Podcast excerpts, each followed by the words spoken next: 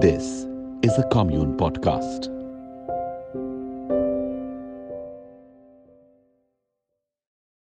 बस सारे दिन फे डिसूजा फे डिसूजा करते रहना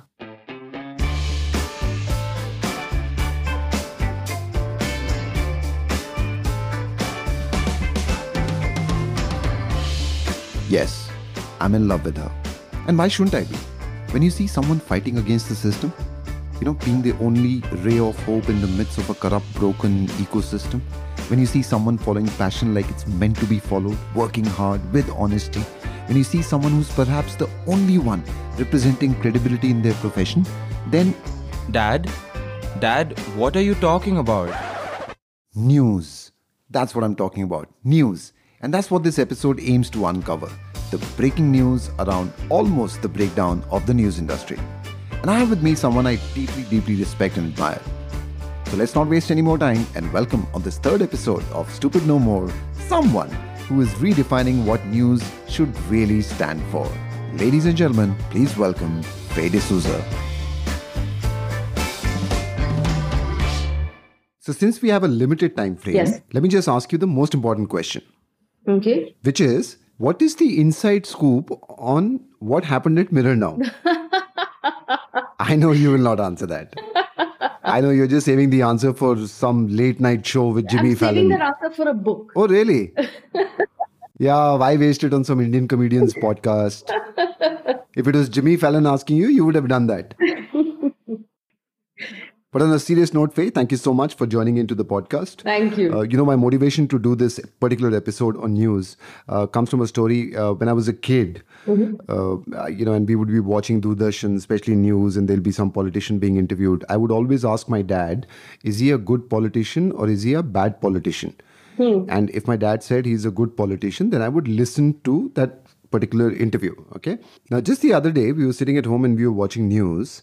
Uh, my son asked me, is he a good journalist or is he a bad journalist? oh God. Okay. And I felt so sad, yeah. It was really tragic. That is tragic. So I thought I should get the best journalist that we have in our country onto this podcast. Unfortunately, she was busy, so we had to kind of get you.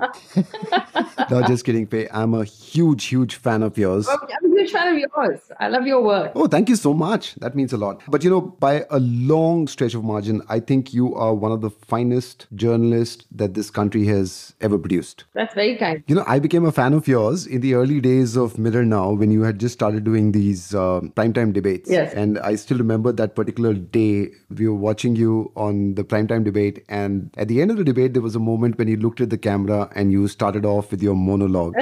oh, wow. Yes. That was just unbelievably strong.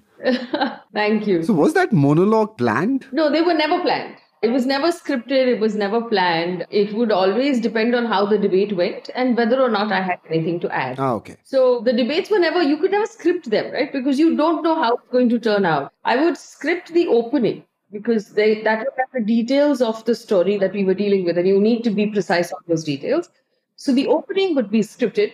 The conversation would largely be based on research. So I had a lot of research with me while we were in the conversation.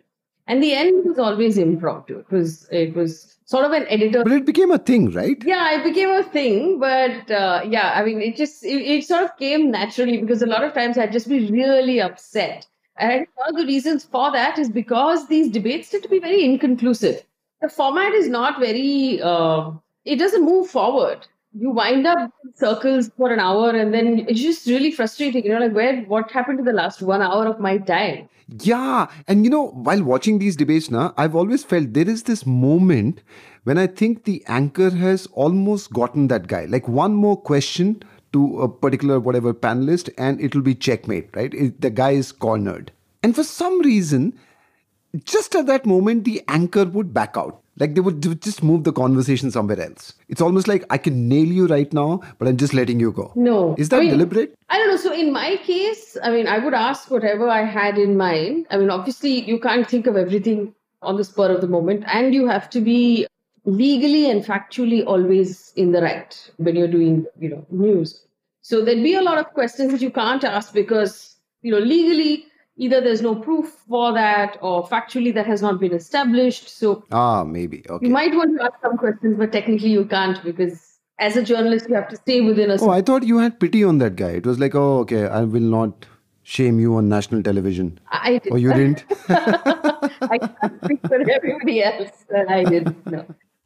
Also, you know, I was watching your KEM coverage on your YouTube channel. Yes. And, and just aside to all my listeners, if you are not following Faye D'Souza on YouTube, please do so right now. That's some real kick ass journalism right there uh, for you to watch. Thank you. Very brave of you, by the way, first of all, to do that. Thank you. Thank you. You know, there's a COVID case in my apartment complex. It's another tar in the complex. Huh. You know, I don't even look at that tar now.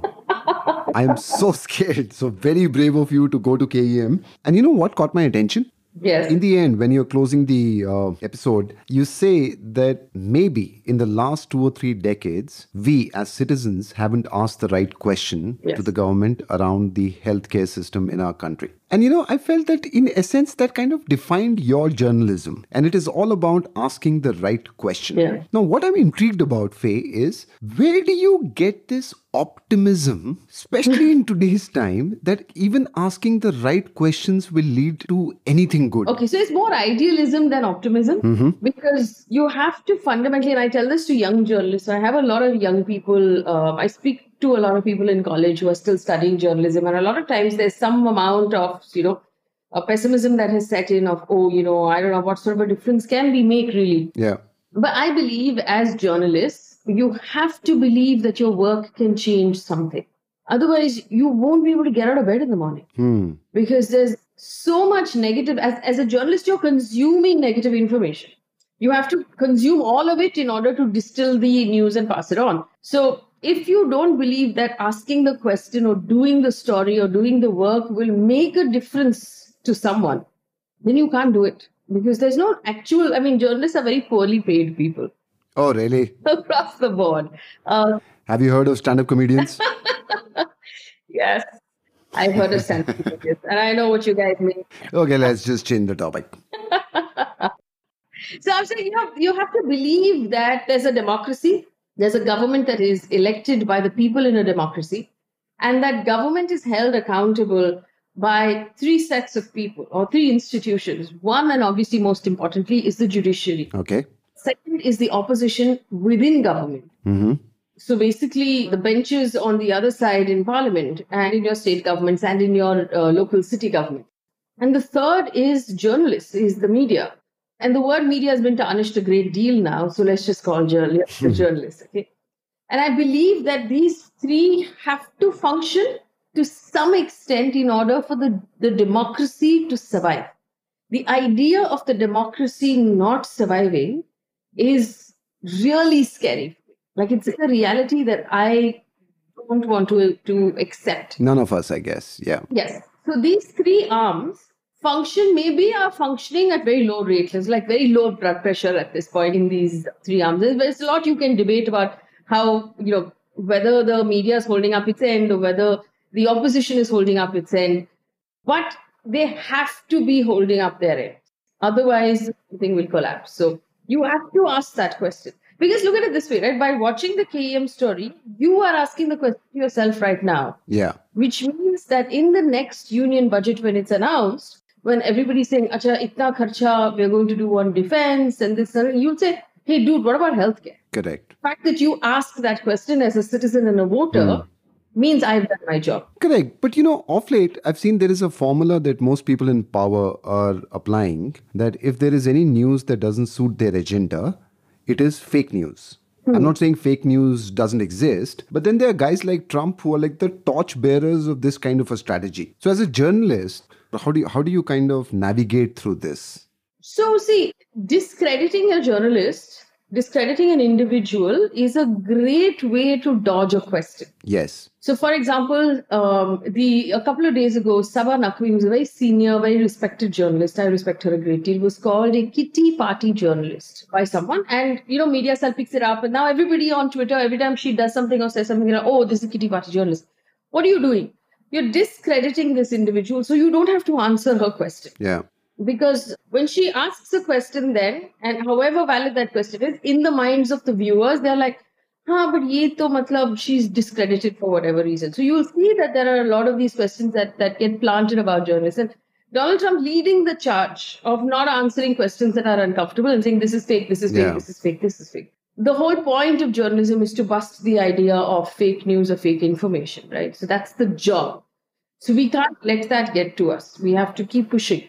And the truth will set you free, I guess. the truth will out eventually. You can only lie about something for so long. Unless somebody says truth is also fake news, then we are all confused again. I guess. You know, when I came into comedy now, somebody told me, advised me that uh, if you want to really connect with the audience, there are two things that you need. And I guess it's just not comedy; it's every every kind of field. One is credibility. And the second is relatability. And somebody told me that initially, obviously, you will not have credibility. So try to build material which has relatability Okay. uh, with the audience that you want to cater to. Now, I think journalism today is facing a huge credibility issue.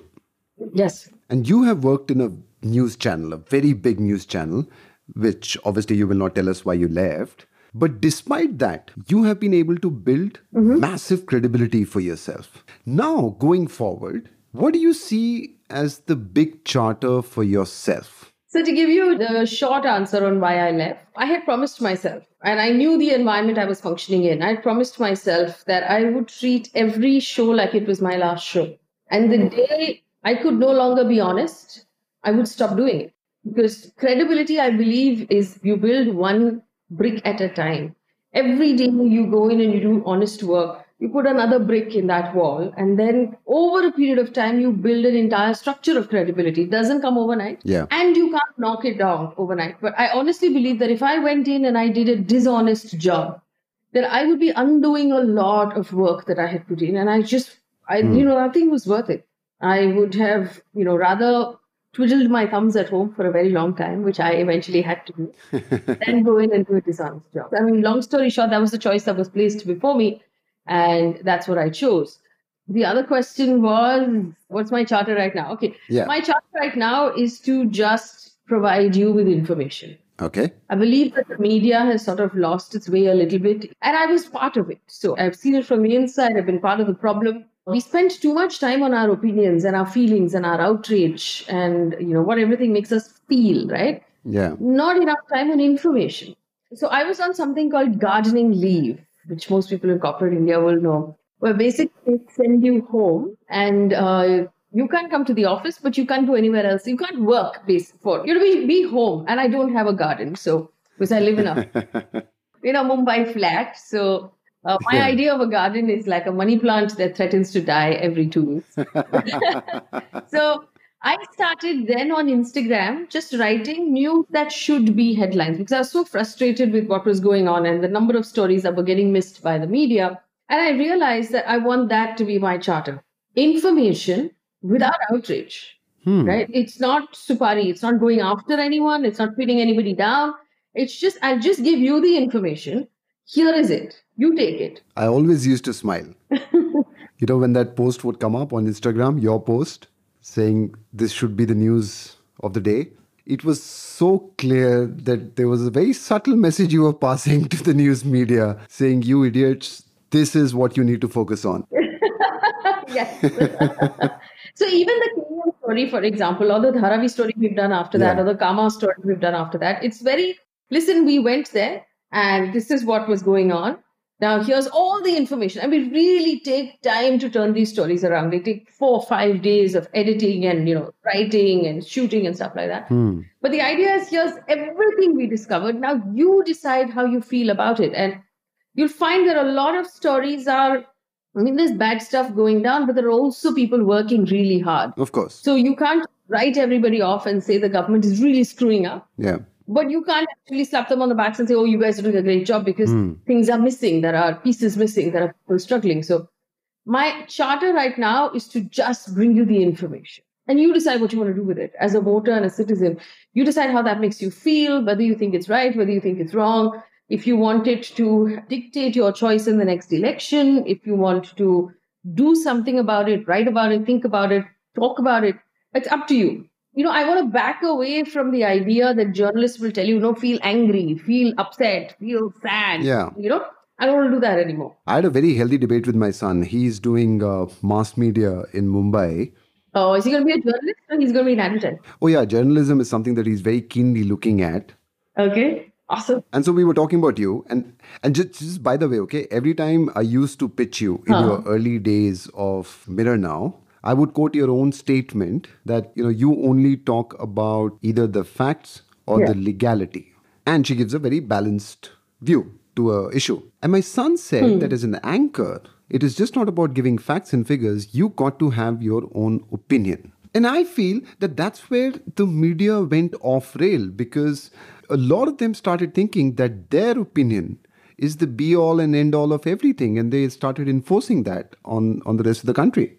No, so actually, I'll tell you what happened. So, the opinion of a journalist or the senior most journalist of the organization, which is the editor, hmm. who's always made available to you. Back in the day, when you only read newspapers, you have an editorial page, which we still have, where Yes. the editor writes an opinion saying, This is what I feel about this one particular topic. And a lot of times you read that and it shapes your opinion as well. There's obviously a gatekeeper to these opinions. You have to be qualified in order to be able to write a column Yeah. or an editorial piece. You have to be an expert on that subject or the editor of that particular organization. So, what happened in television news was you'd have the news run through the day in prime time at nine o'clock. The editor of that particular organization would anchor that show. Mm-hmm. And you could get that person's opinion because this is the editorial page of a television channel. So you're saying that was that is a cycle. It is meant to be It like was meant to be like that. But what happened with behavior? Behavior changed of the audience, right? With the advent of the internet, people stopped watching the news that happens during the day. Right. And you're only watching that prime time because I've already had my news. I've watched it. It's come to me on the internet. Someone's, po- I know what's happened today. Mm-hmm. And so I've come in to watch the opinion at night. So as a result, you get the sense that all these guys are doing is giving their opinion. There's nothing wrong with that. The problem is when that opinion is not honest and it's meant to rile people up. It's meant to, you're doing it because you believe for whatever reason it's good for business as a journalist. Yeah. That's where there's a problem. If you put a box around it and say, hey, you know what, all of this is fact. In this box is my opinion. This is what I think. So the audience knows that, okay, this is fact. This is the opinion. But if I start writing opinions because my sponsors will give me more money, if I start writing opinions because the government will be happier with me if I write this, if I start writing opinions for any number of these reasons, Yeah. Then you have a problem. That's the problem. So in reality, how much control does the editor have, or is it a lot of pressure that comes from externally, whether it's the media house or See, otherwise? so the best part of the job is that uh, television moves so quickly, news moves so quickly that there's no time for anybody to actually put external pressure on you until after you've put the show on air, right? Oh, okay. so I had a I had a very simple philosophy. I would never ask permission. I would always ask forgiveness. Smart. So I would go out and do whatever I wanted, which I think was were you doing that on a daily basis, asking for forgiveness? No, I, I I had a brief within which I had to function. It had to be stories of about citizens, and when that was given to me, yeah. stories about citizens meant potholes, traffic, pani nahi aa raha hai, water logging ho raha hai, you know that sort of stuff, like BMC level. But I used to expand that brief to whenever I felt like it. So, for, in my opinion, the citizens of Kashmir are citizens. Correct. Hence, what's happening in Kashmir is a citizen issue. So I would go out and do the story and I would do what, you know, as I thought fit. And then when I get a call, I'd be like, oh, really? Is it not a citizen issue? oh, sorry. But, you know, I had already done whatever I did. So, yes, I was uh, maybe living on borrowed time. I think you should have been closing your show with this only. Like after your monologue, it should have been, I'm sorry for everything that I just did. I was just like send out one blanket every day. So it didn't happen very often. Once in a while, there'd be a phone call saying that, Acha, why did you do this story? Or what's going on here? you know, there are some people, hmm. there are always some people who are upset about the story or some people who are upset about something. We get those. Yeah. Uh, that is the second advantage of working out of Mumbai as a journalist and not out of Delhi. You're not plugged into political circles, so they don't have access to you. Hmm. Always a friendly who will call you and say, Acha, listen, so and so is very upset with you because you aisa aisa story kiya. But by this point, the story's already gone, right? So you're like, I've done my duty towards my audience is done. I've not lied. I, I did what I have to do. अभी बाद में देखेंगे, we'll see what, you know, we'll take the fallout as it comes. So, Has it ever happened that you've done a story that you didn't believe in? no, never, Awesome. never, never. I've, I've not done stories. That's a big badge of honor to carry. Yeah. No, but I told you this was my thing. I was adamant about it. I'm mad adamant about it. When there were days when there were stories that I completely despised, and on a regular basis, Indian media gets attached to stories that they completely despise. I used to simply take a left turn and go the other way. So I would discuss LGBTQI issues. I would discuss mental health. I would discuss the uh, cyberbullying and the effects of social media on young people. I would discuss problems of uh, school fees because technically there's this whole gamut of things you can discuss. Yeah. And by discussing all of those things, I could completely avoid stories I didn't believe in. And I think that was the beauty of it, right? Because a lot of time there were this trashy news items which were being discussed uh, across all channels, and then you would flip to your channel and you would see that you were talking about some real issues, which was fantastic. Yeah, and you know, I had a team of very young people to begin with, and we would have very, very vivid discussions in our edit meetings on what should be priority today.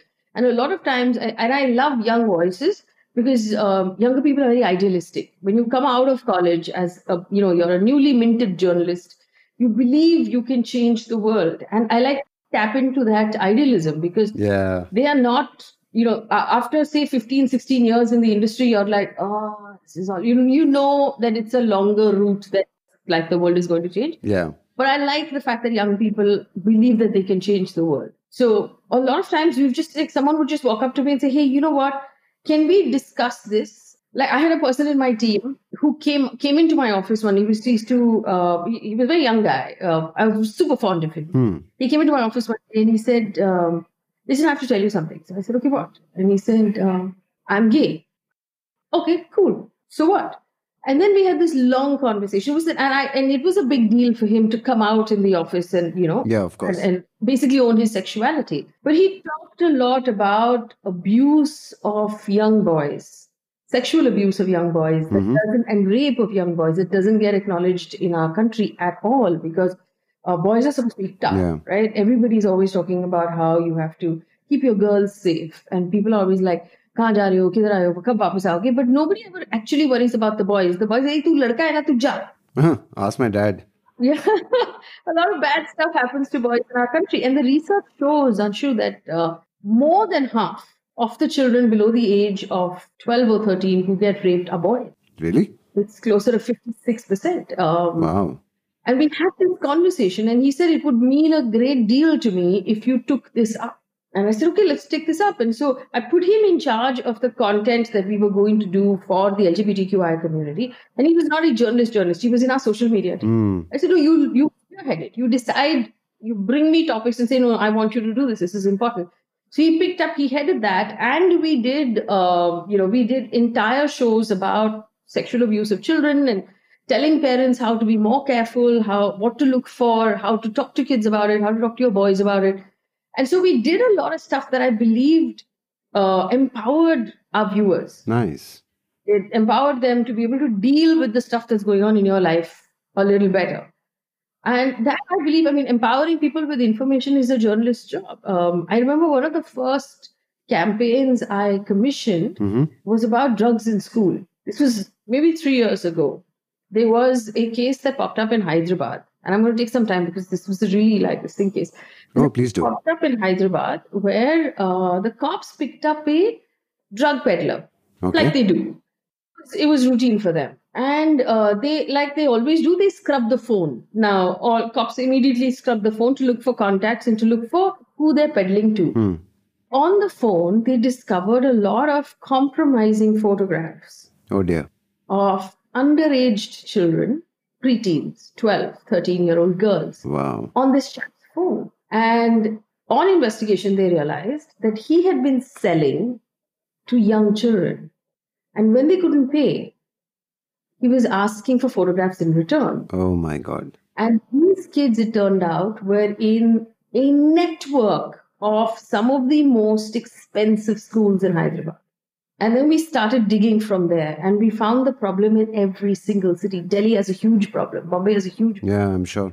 And they were coming in. There are stories where basically the maushis or the ayahs are bringing the drugs in in their clothes. It can't be checked in their saris. Uh, it's coming in inside of pens where you open the pen and you know it comes out. Like we actually had to do a show where we called in someone who showed us what these drugs look like. Because look at it this way, right? As uh, you and I, if we were, let's assume, and we probably shouldn't, but if we were looking through our um, through our preteens or a teenager's bag, what would you look for?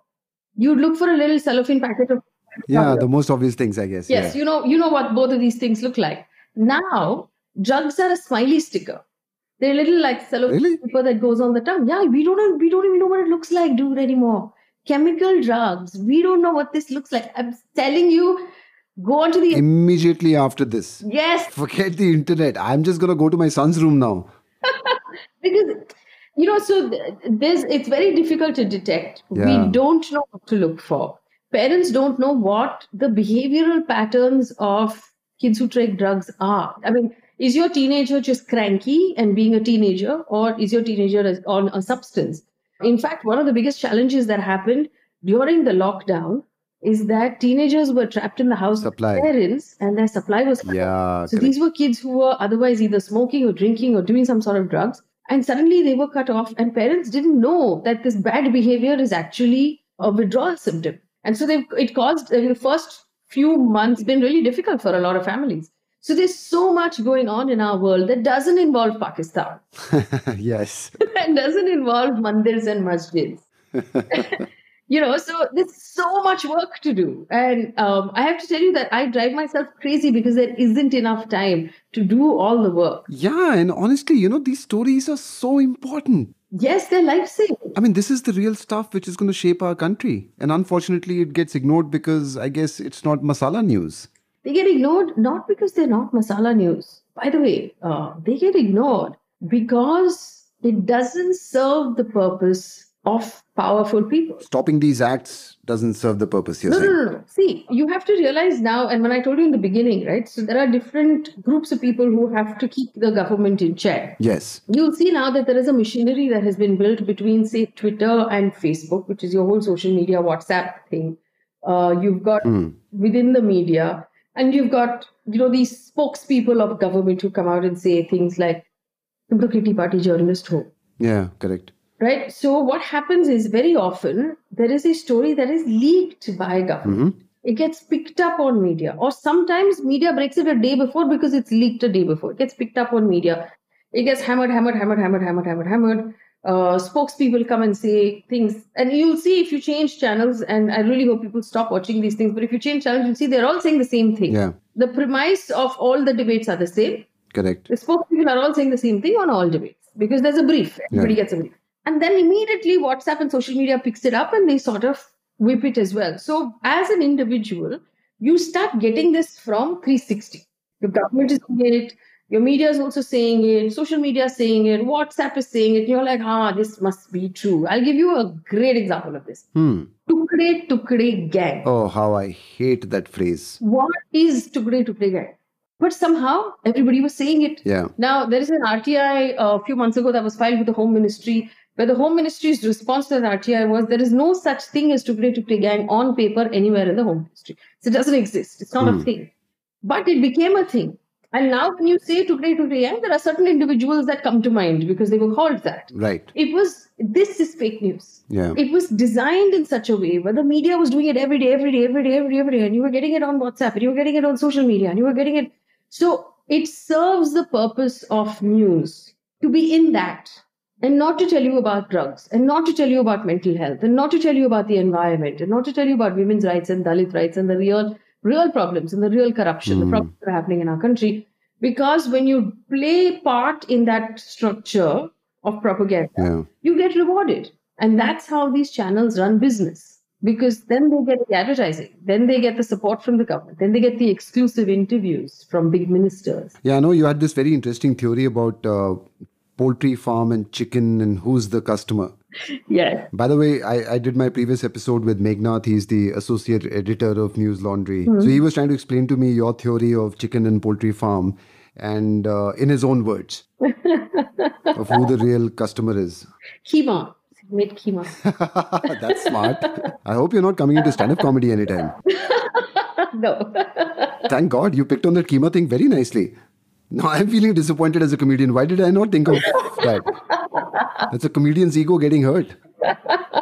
But Faye, when you talk about all this, it seems like there is this big firework which is happening, okay, of let's say this fake news, this controlled journalism, this big hmm. media houses. And then and then it's you on the other side who has decided to light this small fire. Yes. And it seems like a very long, frustrating journey. I mean, not frustrating really, but long nonetheless. What do you want from citizens, from customers? Like we keep asking you guys of a lot of things, right? Uh, what is it that you want from end consumer in terms of behavior? So before that, just to then for those people who don't understand the chicken keema Oh, please, Okay. please. So basically, this is this is, uh, and I've seen now television on the inside, right? So this is what happens. Television is a very expensive medium to run. If you've been in a television studio, there are hundreds of employees. The smallest channel has at least 100, 150 employees, right? Hopefully, those employees will continue to have jobs after this lockdown. But a lot of very selfish, very large organizations are firing people when they can afford to pay salaries, and it's really uncool. Yeah. Um, you need studios, you need uh, distribution, satellite, equipment, cameras, all of that stuff. It's expensive. What is happening now is that three things are happening. One, for the English audience, at least, people are just cutting the cord and moving to OTT. Hmm. You used to watch live sports, movies, and GEC content, right? So you'd watch Friends or you'd watch football, cricket, and you'd watch movies. All of this is now moved Yeah. to OTT. You're not going to your television anymore. So there is also now a reduction of the number of people coming to watch. So the ROI on the investment is lower and lower. It's getting desperate and more hmm. desperate. The mm-hmm. TRAI guidelines that says you have to subscribe to every channel that you want to watch and pay for it individually has made it even more complicated. Correct. So in the last year, even before the lockdown, television was a really difficult business. Television news, especially in English, is a really difficult business to run because it's very difficult for you to recover your money. Hmm. So what's happening then? These channels are motivated then to go after TRPs. And they're going after TRPs for what?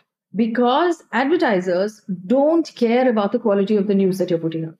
They don't care if you're putting out news that's good for the country, bad for the country, if it's fake news, if it's uh, divisive news, they don't care.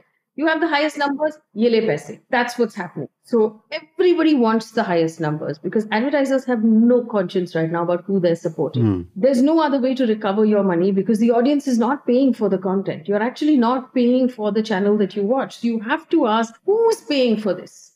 the most important thing to then remember is that if you are not paying for something, you are not the customer. Hmm. The person who's paying for it is the customer. And this service is going to serve that customer and not you. So you are not the customer of television news. You are the commodity of television news because your attention span, whatever it is, whether it is a minute or two minutes or six minutes, is being packaged and sold to somebody else. Which is where my analogy comes in of in a chicken shop. You are the chicken. So hmm. you are the relationship with your television channel is the relationship that chicken has with real good chicken.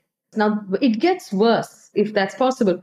The biggest advertiser for news right now is the government. Yeah. And this is state and center.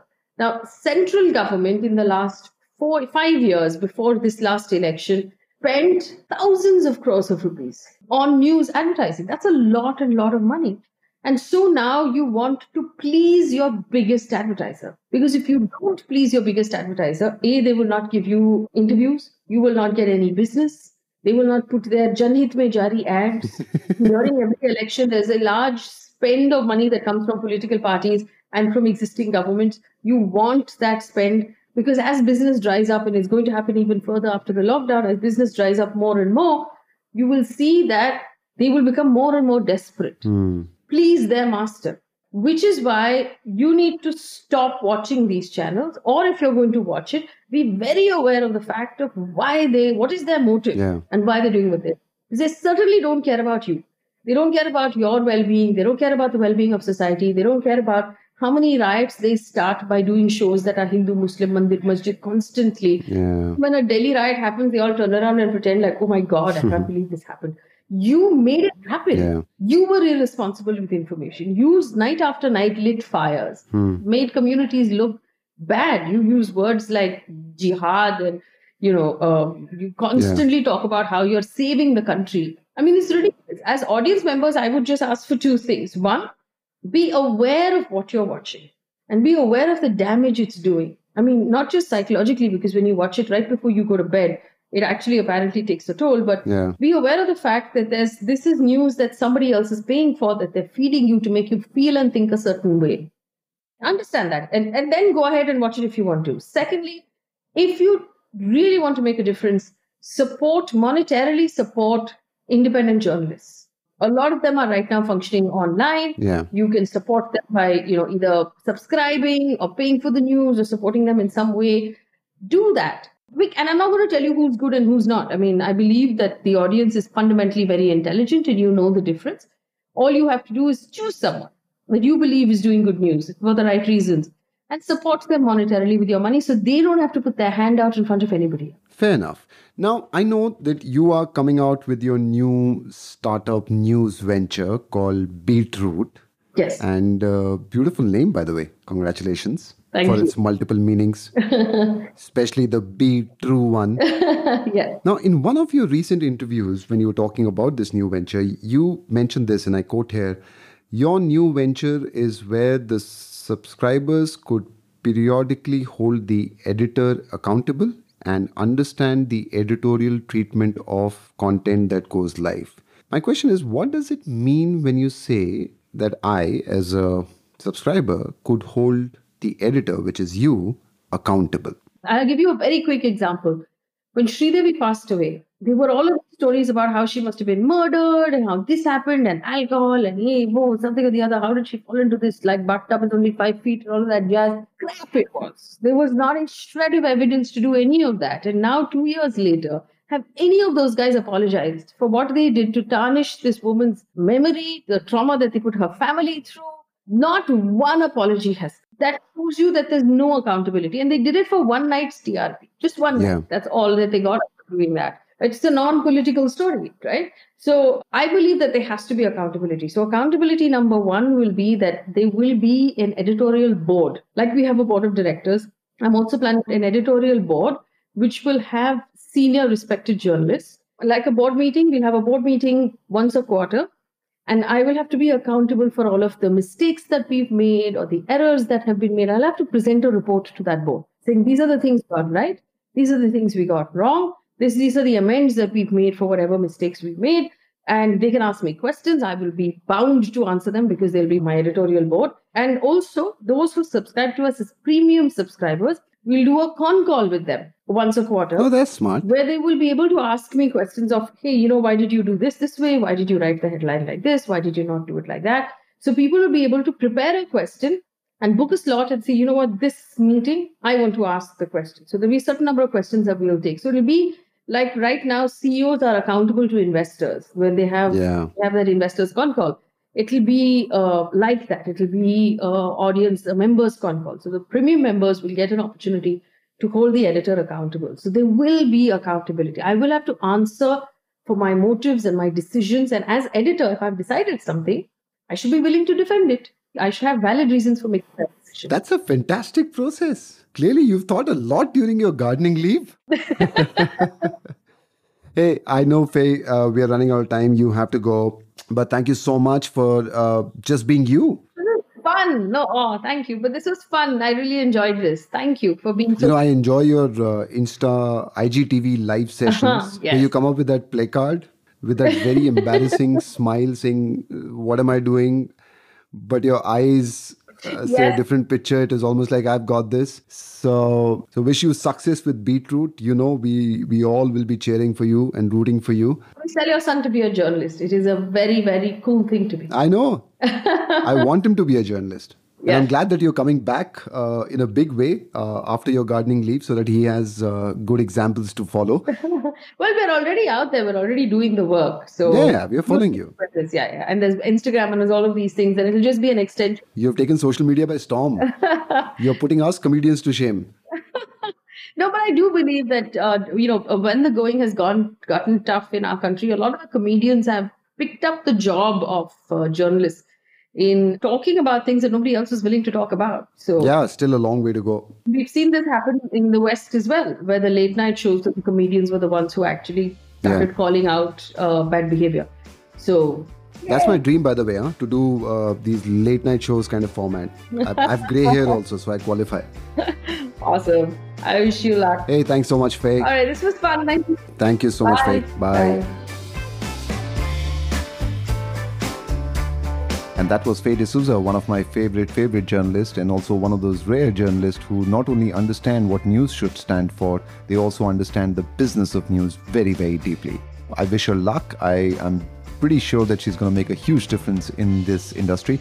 So um, please support her. Uh, she's coming out with a new venture called Beetroot. And uh, please go and subscribe whenever that comes out. Subscribe to her news service. As she said, uh, there are a few honest, hardworking journalists in the country. You just need to be careful about who you follow. Faye is certainly one of them, so please do follow her. And uh, be practical about the news that you consume. Uh, you know, news is dangerous. News is something that can shape a country, can shape opinions, can shape uh, individuals. So, you know, we leave it to you guys to be careful about what kind of news you want to consume. Also, um, you know, you got to support people like Faye D'Souza out there. Uh, so please go follow her on her YouTube channel and on her Instagram channel. That's where she's putting out a lot of content of late. Very classy, uh, very relatable, very credible content, uh, news content, which is putting she's putting out there. So please do follow her. And while you're at it, please do follow me on Instagram at anshu underscore more and on uh, Twitter at Anshu Mor. That's where I am. And uh, if you like this episode, please go talk about it with the hashtag Stupid No More and share it with your friends and family. And uh, I guess I'll see you next time with another episode of Stupid No More. See ya. Hey, this is Anshu Mor, and I'm the host of Stupid No More. If you ever wanted to start your own podcast, you might think you need all kinds of equipment to set it up. Well, it turns out all you need is Anchor. Anchor is an all in one free tool from Spotify that lets you create your own podcast and get it heard everywhere. With Anchor, you can record, edit, and be heard on all listening platforms. It also works in your web browser or right from Anchor's mobile app. And best of all, it's totally free. So make your podcast with Anchor today by going to anchor.fm. That's anchor.fm. This is a Kommune production. This episode was produced by Abbas Momin and supervised by Pranika Borkar. Vijay is our editor and sound designer.